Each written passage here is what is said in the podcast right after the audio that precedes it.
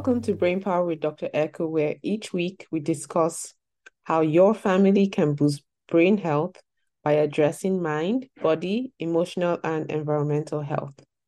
And now, here's the episode. Hello, everyone. It's Dr. Echo, your happy brain pediatrician. So, today we're going to talk about why is it so critical to have your child get a, an evaluation early. And when I say early, I mean in the first five years of life. So, moms and dads, I know it's the hardest thing in the world to have to go to see a doctor and or even before you go see a doctor to suspect that there might be something going on with your child that you didn't anticipate, you didn't imagine. You may see behaviors that are concerning. For example, you talk to your child, they may not respond like they should at a, like a child of that typical age should. You find that they don't really make eye contact with you when you're talking to them. They may be delayed in their speech. And when I say delayed in speech, I mean if your child by the age of two isn't putting like one or two words together, that's something that you should um, bring up to your pediatrician when you go for a well visit.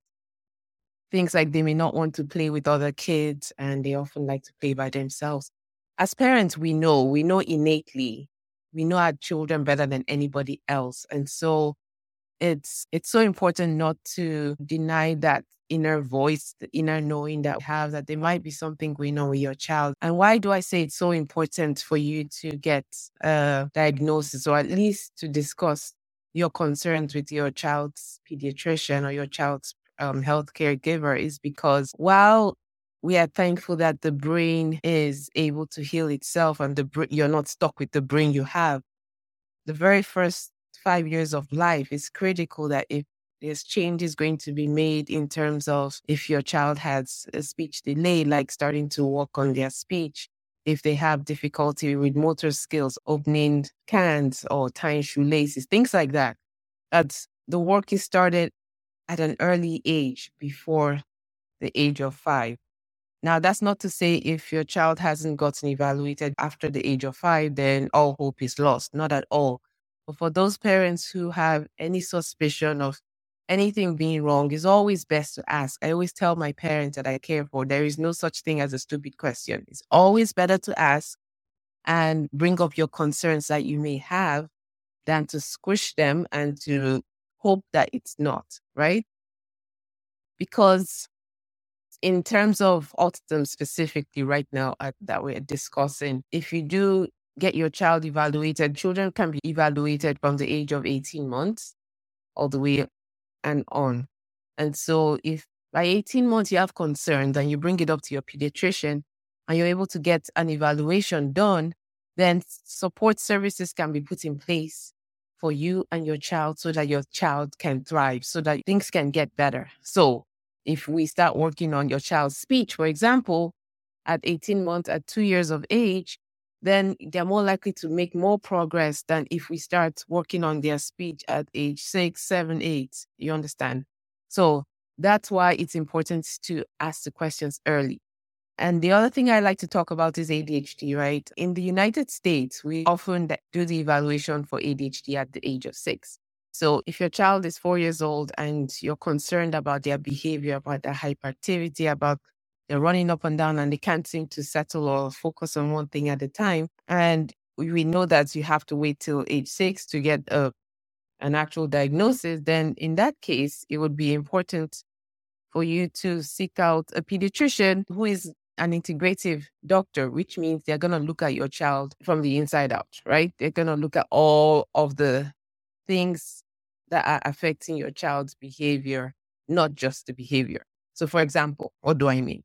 So I had a four year old little one come to see me a few weeks ago, and mom was concerned about ADHD. However, I told mom she's only four, so we're not going to do an ADHD, a formal ADHD evaluation, right? But because I'm an integrative pediatrician and with every child I'm evaluated for autism, for ADHD, I do a full evaluation. And what do I mean by full evaluation? I'm asking questions about pregnancy, when mom was pregnant with the child and when and birth process and what happened when the baby was first born and was there any trauma that happened to mom when she was pregnant all the way up to what's the child eating? What are the child's eating habits? How does the child sleep? Talking about if the child is constipated or not talking about the child's bowel how their tummy functions questions about uh, family history of any illnesses. And so it's it's not I don't focus just on the behaviors to make a diagnosis for autism. I'm looking at the entire child because it's so critical to do that and not just focus on okay, these are the behaviors I'm looking at that should give me this diagnosis because there's sleep will affect the way your child behaves, right? If your child is not getting enough sleep, if your child has difficulty falling asleep or staying awake all night, they will not behave well. Any, I mean, without even any under and any other issues going on. When think about yourself as an adult, when you don't sleep well, you don't function well. And it's the same thing with the with children. When they don't sleep well, they don't act well. And and I'm not saying that sleep causes autism, but I'm saying that it definitely plays a, a part in the way your child behaves. So it's so critical to address all these other underlying concerns, which is the way I practice as an integrated pediatrician.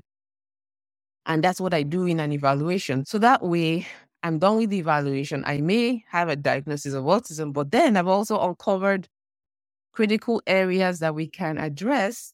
So while we may have a diagnosis of autism, we also have things that we can work on, like improving sleep, improving nutrition, improving if there's anemia going on, whatever we find out, we can improve those things. And for sure, it does help help your child live and be the best version of themselves. So we are addressing their overall health. So that's what Glow Pediatrics does. We address the overall health. And so back to this story about the four year old, right? So mom comes in, I see the child, I ask all my questions, I'm, I'm observing the child as well, and I make recommendations to mom, and we start working on her sleep. It turns out the child doesn't sleep well at all. Like it's hard for her to go to sleep. So, of course, if she doesn't sleep well and goes to sleep at 5 a.m. in the morning and wakes up at 8 a.m. and then goes to school, she's not going to be the best behaving child in the class. That's for sure. So, we worked on that. We also worked on what she was eating. She was chronically constipated as well. And all of those things, research has shown all those things all of those areas all impact the way the brain functions. And that's my angle. And that's why that's the angle, because if we don't care for the physical health of the organ, the brain, nothing really else works well, right? Because all of these things, lack of sleep, not eating the right food, all of them impact the way the physical brain works. So if we address all of those things, then our brain will function better. And so that's that's the way I approach evaluations for children. That's the way I approach care for children is let's look at all the factors we can to help this child's brain work better. And so I'm happy to say that after we decided to tackle sleep first, because it's a process, right? We don't want to overwhelm, overwhelm parents. And so we tackled sleep and made some changes in what goes on in her sleep routine at night. We also added in some things like magnesium to help her with her sleep. And a few weeks later, she's sleeping better. Her activity is contained or it's improved, rather. She's doing much better. And so now we can continue that and then address the next thing that we're that she may she has on the list, which in her case is constipation. And so I just wanted to just come on here and really encourage parents. There is hope the diagnosis of autism doesn't mean that's the end for your child. It doesn't at all mean that your child will never improve or your child will never be the best version of ourselves. Our job as parents is, and my job as, as a pediatrician is to walk beside you in this journey, partner with you so that you and your child, your entire family can do well, can thrive. And if the earlier we start, the better the outcomes. I have seen this over and over and over. And so I, I often talk to parents who say, I just didn't want to face that there was an issue.